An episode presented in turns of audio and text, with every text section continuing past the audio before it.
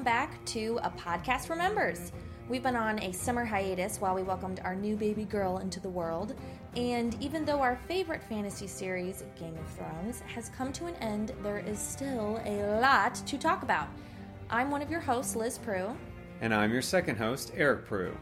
For our first podcast back, we have an exclusive interview with the Emmy winning sound designer of the series, Paula Fairfield. Paula is the talent behind those epic dragon and White Walker sounds, the clash of every sword in all those epic battles, and Prince Oberyn's eyes gushing out of their sockets from the mountain's thumbs. Yeah, yeah we didn't yeah. add that last Sorry, part. yeah. sorry.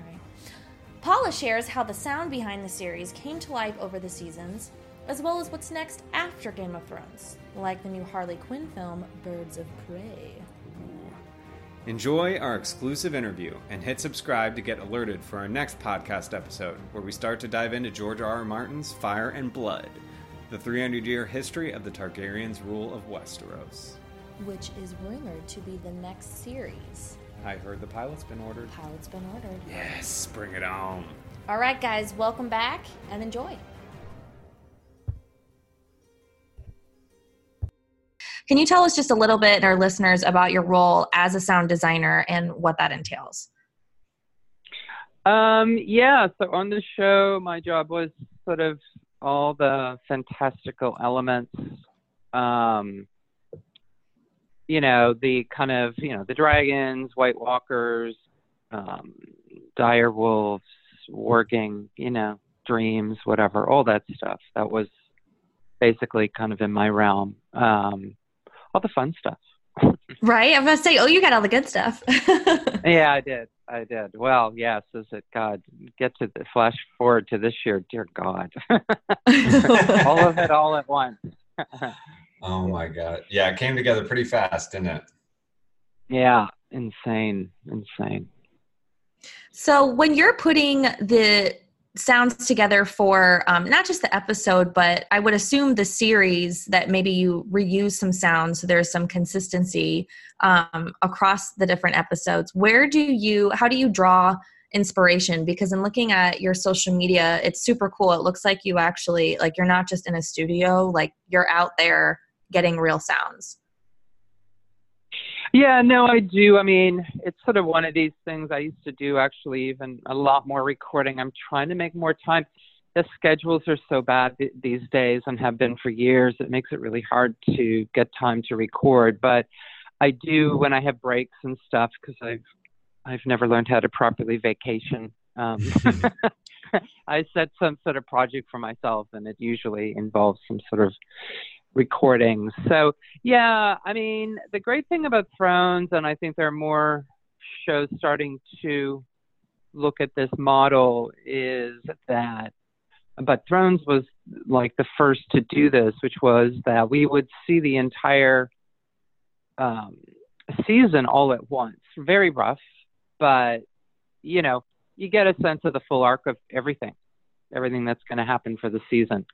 And you know, there's no visual effects. There's you know, guys walking around on stilts, and you know, other guys with with sticks with you know tennis balls on the end of them to for the dragons or the, you know when they were smaller and stuff. I mean, it's funny what you see, but um, the uh, you know you get the basic arcs of the story and get the sense of what they're doing, and so then one can plan. Um, I usually kind of focus in on the biggest scenes first and drop the breadcrumbs, you know, because it's gotta like wherever it all has to end up and go.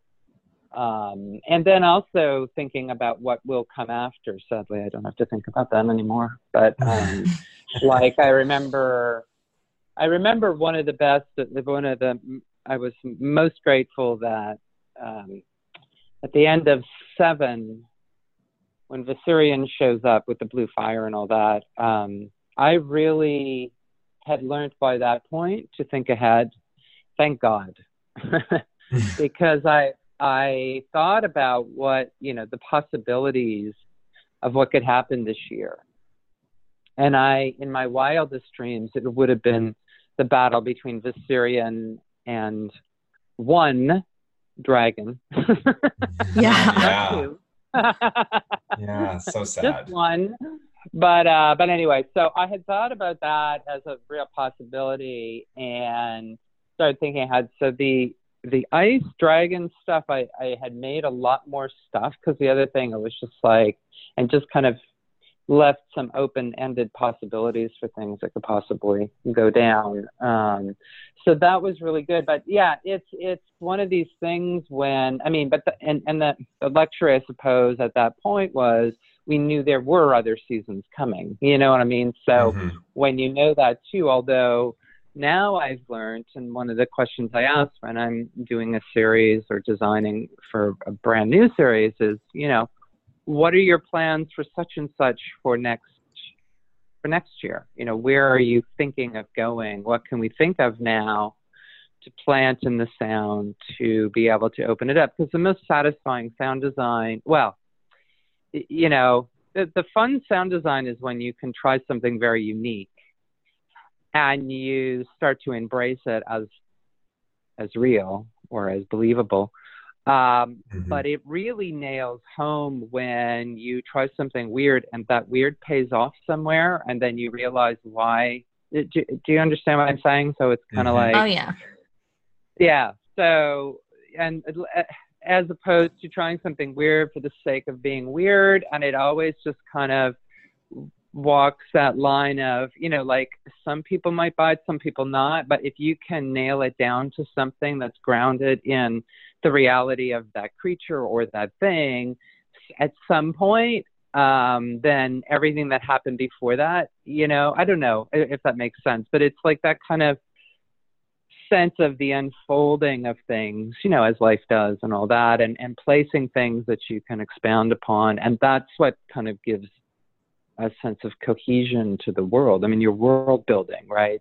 So, as everybody mm-hmm. is, I mean, all the people who are working on the show, beautiful costumes, the beautiful, you know, locations and all the visual effects stuff. And I mean, everybody, you know, is thinking that way, I think, in some regards. Um, and I think for visual effects and myself, one of the most unique and still, uh, you know, the most unique thing that I've ever seen is sound design and visual effects.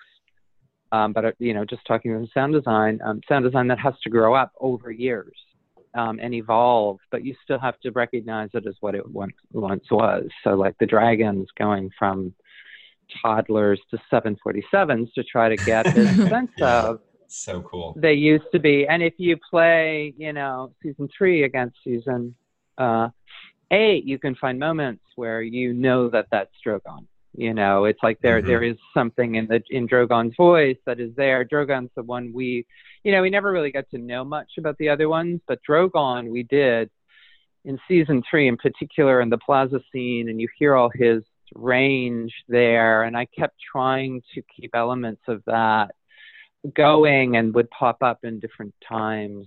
Um, so that you always understood it to be him as you do with your dog or as you do with you know people around you who you see, you know, from toddlers grow up to be adults and stuff, people have mannerisms or they have something, you know. And anyway, that was sort of my approach with it. Yeah, Paul, that's amazing. I think one one thing I'm really curious about, you know, obviously everyone uh, there's so many different sounds that are created from these types of creatures. They sound different. I, I mean, I think of like Jurassic Park and the way the dinosaurs sounded what was your mm-hmm. inspiration to synthesize this sound for dragons as part of this show? You know, was it the mythology that drove it? What kind of creatures did you stem your inspiration from, and how did you synthesize the sounds for the dragons? Well, I think the well the sounds themselves are all made from real. I mean, there's not one synthetic sound anywhere. It's all made from real animal sounds, and it was about i had done a bunch of different kinds of creature stuff over the years. I've tried different things. I've tried using human elements. Um, i did uh, the film predators a few bunch of years ago and had used you know human elements. And i had done that in, in, for creatures before but you know i thought a lot about emotion expressions expressions of emotion and i think um, the thing about creatures is that they're uncensored emotionally, unlike mm-hmm. us. So if you had like I I would get frustrated sometimes having an actor come in to do an animalistic or creature like thing because I could hear them acting. Um, and I've had this thing, um, I've done some stuff where I've done, you know, had to get somebody to scream, and there's only certain people that will absolutely cut loose and not right. hold anything back. Mm-hmm. You know, singers and stuff. I always, you know, and I watch singing shows and people who've really open their open themselves up completely to their soul. It's like you're hearing their soul. Mm-hmm. I'm amazed by that. I can't do that. I have a studio out in the middle of the desert. I will never go in and completely unleash. I, you know, something holds me back, and I've thought about it a lot. And I started thinking about it with animal sounds, and this I didn't realize how. I didn't realize how big this would get in terms of the dragons, but what I knew was that the expression you don't want it we have a thing with animals uh, that if you try to put or mimic sounds and stuff and put them in their mouth you'd like be scooby doing it you know what i mean you hmm. don't want to i didn't want to scooby doo the dragons i wanted to find authenticity and i had you know i have dogs so i've had animals you know most of my life and um, I've always had multiple dogs, either two or three dogs, and you know, you see how they interact, what sounds. And I remember having a discussion with Greg Spence, one of the direct, one of the producers, and we were talking about the fact that the cool sounds, like when you go to a zoo, are the ones that animals make that you don't expect.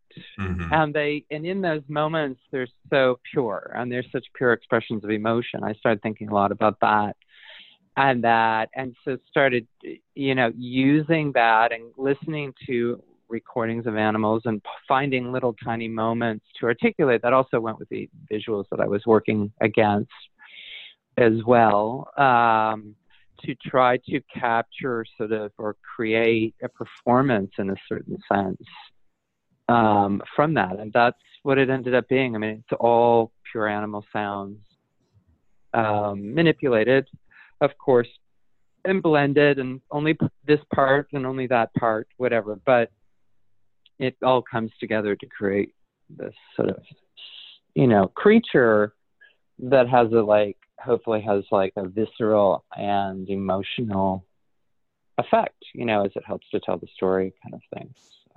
That's why it sounds so good. um, yeah, yeah. I'd love to uh, hear how the process works. You mentioned with uh, the visual effects team, and there's a really cool video um, released after on the HBO YouTube channel after Hardhome aired. And it mm-hmm. talked about how um, the behind the scenes team were they weren't limited by um, special effects but based on how the set was and the story they wanted to tell they decided to kind of um, lean on some horror films inspiration in terms of you know you're, you're looking through the mm-hmm. door and you see them come in you you like just softly hear them coming and then all of a sudden it's like that awesome sound that you have where they're like you know and like splattering yeah. on the door so what yeah. what are the what's the pre-meeting like when you're working with them and you know the director's telling you okay this is what we're going to do and you know kind of shape that vision you know how, how well, do you we don't it, it doesn't quite work that way with these shows i think visual effects have that conversation with the director because the kind of show this is and how integral they are and the way they shoot that stuff. Mm-hmm. But in TV, by the time they get to us, the director is no longer involved generally. So, mm-hmm. in fact, almost always. So it's rare that a director has interaction with us. Um, but by the time, the way it's constructed, and because Game of Thrones was so heavily visual effect. By the time it got to me and I watched it, I knew what they were doing, even if it was rough. I could tell, and it was sort of, um, yeah. I mean, I could, you know, I mean, I, I think you could say the same for the long night. I mean, if that's not a horror show, I don't know what is. yeah, right. you know, yeah, and it's it it is. It totally is that. It's about making it claustrophobic, building suspense, moments of silence. You know, the library scene with uh, Arya. you know, oh yeah. Uh, yeah, you know stuff like that. It's and then you know, and then you get into oh my god, they're coming through the walls, and you know, so it it was like a, an hour and a half horror story, horror show, you know, and um, definitely had those qualities. It's nightmarish, you know. That's what kind of the feel was. So, um, you know, they're death. I mean, they're literally the undead. So it's like, you know, I mean, um, yeah, it it. I just think that it by the time we got to Hardhome and stuff, there started to be a sort of a general sense of the world. I think we all understood the world we were building and could really bounce off images. There were not nearly the amount of discussion you might think because, unlike a movie, this is happening over time, and these, all of us, mm. same visual effects have been on, some of them since the beginning. Some of them came on in season two. We came on in season three uh, so by that point, we have, you know, such good stride. And, you know, we kind of were all humming the same tune by then and could really kind of understand and, you know, with bouncing off each other's work. I mean, that's what the amazing thing about this show is everybody is so good mm-hmm. that, you know, you could really bounce off. You know, we saw the gorgeous sets and the you know the way it was all everything was put together and the visual effects and everything. So by the time it gets to us we're looking at this amazing stuff and how can you not be inspired by it? Totally. And about how long does it take to um, complete a single episode on your end? Oh i can't really answer that. I mean it depends on the episode. Um, or i guess for like a Hardhome or long night. Oh well, those are extraordinary. I mean, there's never been an episode like The Long Night, you know, no, not even a movie like that. Right. So yeah. it's really you can't compare. What I what I can say is that if you compare The Long Night to a movie, whereas like for sound, for instance, they would have had months and months and months and months mm-hmm. to do the sound. We did not have that, you know. I think we had, um, you know, maybe three months to work on it, but we also were spinning plates on other episodes, so they're all going on at the same time, and you're mm-hmm. jumping back and forth. When this, these visual effects are ready here, for me anyway, these visual effects are ready. I jump over here, I go over here, you know. So it it and that was the thing. It's like a team effort. Everybody just kind of we had it was so ambitious and such a small, really. I mean, you look at how many hours of extraordinary film, let alone TV work, and it's almost unthinkable that we got it done when we in the amount of time we had, you know. So, um, so it took a lot of coordination from everybody, and everybody knew what to do by this point. We had worked together for such a long period of time. It's great. It's remarkable. Um, mm-hmm. You've also worked on another favorite film that we saw this year, Alita. Um, uh-huh. We that was I think we went and we didn't really know what we were watching. We were just like, oh, let's try and go see a movie. and it was so cool because yeah. everyone in the theater was the same. They were like, yeah, we don't know what this is, but it looks really cool. And because we had zero expectations, it made the movie that much better. Like mm-hmm. I, we totally yeah. loved it. And um, yeah the sound in that is just like the I forget what her name was, but like the kind of like spider robot she was fighting. Oh, like yeah. I was like and all the fight scene sounds, yeah. it was just I mean, it was just like a punch in the face. It was awesome. What was it like yeah. to um because that's unlike Thrones where you haven't, you know, been working in that world for years and it's not so much of um you know, like a well to oil machine, I guess. What's it like to jump in on a feature film like that and come up with something completely new? Well, that's the thing. I mean, you kind of, you know, it's a much different experience, and I think I'm I'm really spoiled on something like Thrones that we were together for such a long time. Not that I love all the people who are on this. It's just that what tends to happen is there's my dog's going to start barking. What tends to happen is there's um, uh, you know, you're kind of racing to get through stuff to kind of get stuff laid out, working to really rough images, especially on something like that, which is so heavily CGI. And then you're, you know, constantly conforming because the timings are all changing as the stuff is coming in. Because you're, you know, we were working first two. I mean, some of them were like literally, you know, storyboards that were just cut together and stuff like that, you know, to try to start to develop the sounds and whatnot. And with the visual effects coming in so late on something like that, it's just this constant rehashing, and it's kind of hard. I find it harder to kind of get the same sort of flow in it. I mean, it's just such a different beast. It really is. And because by the time you get the really great images, um, you have already done a lot of work, which had you had those at the beginning, you might not have gone that way, but now you do.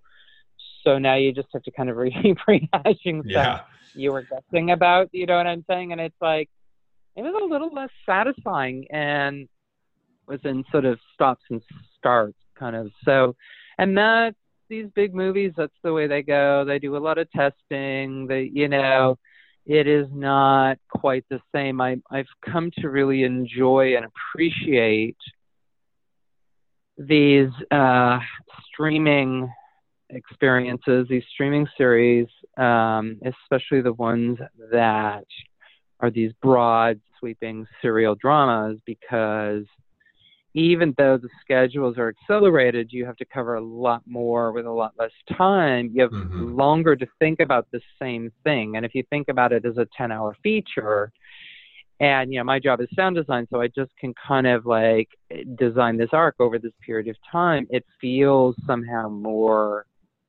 congruous. I don't know. And it's forced to be that way because they only have so much time. And you're on these big movies, you're stopping, starting. You might go on to something else and come back to it.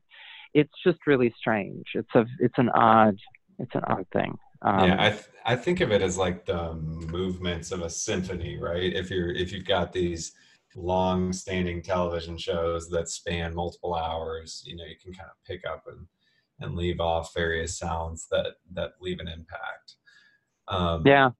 So one one question I have is is related to sound design generally. You know, obviously you look at a movie like Alita or Thrones. There's a ton of sounds that that really truly you're creating, whether it's through the mix of organic and non-organic. I think I look at Alita. You know, there's all these robotic sounds that are new. What are some of the sounds Yeah. that you're designing as part of film or TV that that maybe aren't as obvious to people that that you found interesting as you've developed in your career?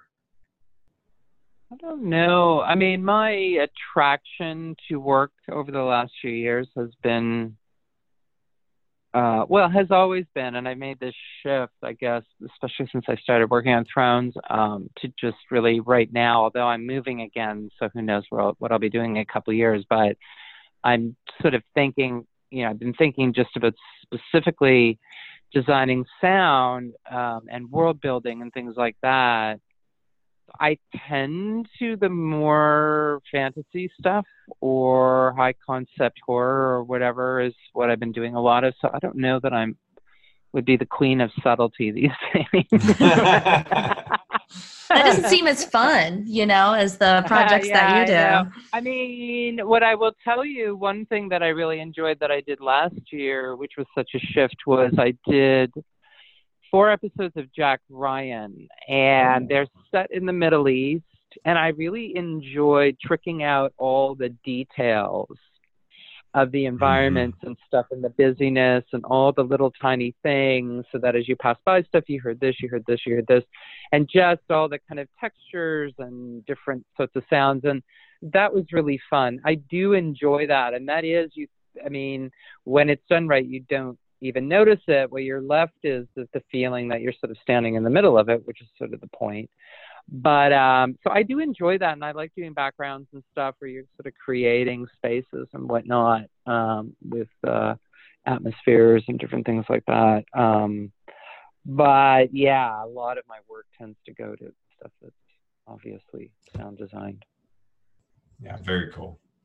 Well, I thank you so much for joining. That was such an interesting conversation. We love learning all the behind the scenes of not just Game of yeah. Thrones, but just how to create epic pieces of television or film. And I think it's safe to say you've created probably the most epic world, world ever created um, and it's just cool to to see all the different sides of it you don't hear a lot about how the sound is actually created and it's like so important to um, yeah. make these worlds believable and come to life and um, yeah. again congrats on your emmy um, both your emmys you. but this most recent emmy very well deserved Thanks. Thanks yeah it was a beautiful way to wrap up the series absolutely